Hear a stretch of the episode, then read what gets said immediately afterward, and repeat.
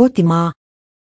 Pitkät sähkökatkot paljastivat kännykkäverkon haavoittuvuuden. Kävi tuuri, ettei sattunut tulipaloja tai sairauskohtauksia. Kun lankapuhelinlinjat purettiin, viestintä tuli aiempaa riippuvaisemmaksi sähköstä. Jopa viranomaisten virveverkko voi tökkiä pitkien sähkökatkojen aikana. Nyt etsitään uusia keinoja saada tukiasemille varavoimaa.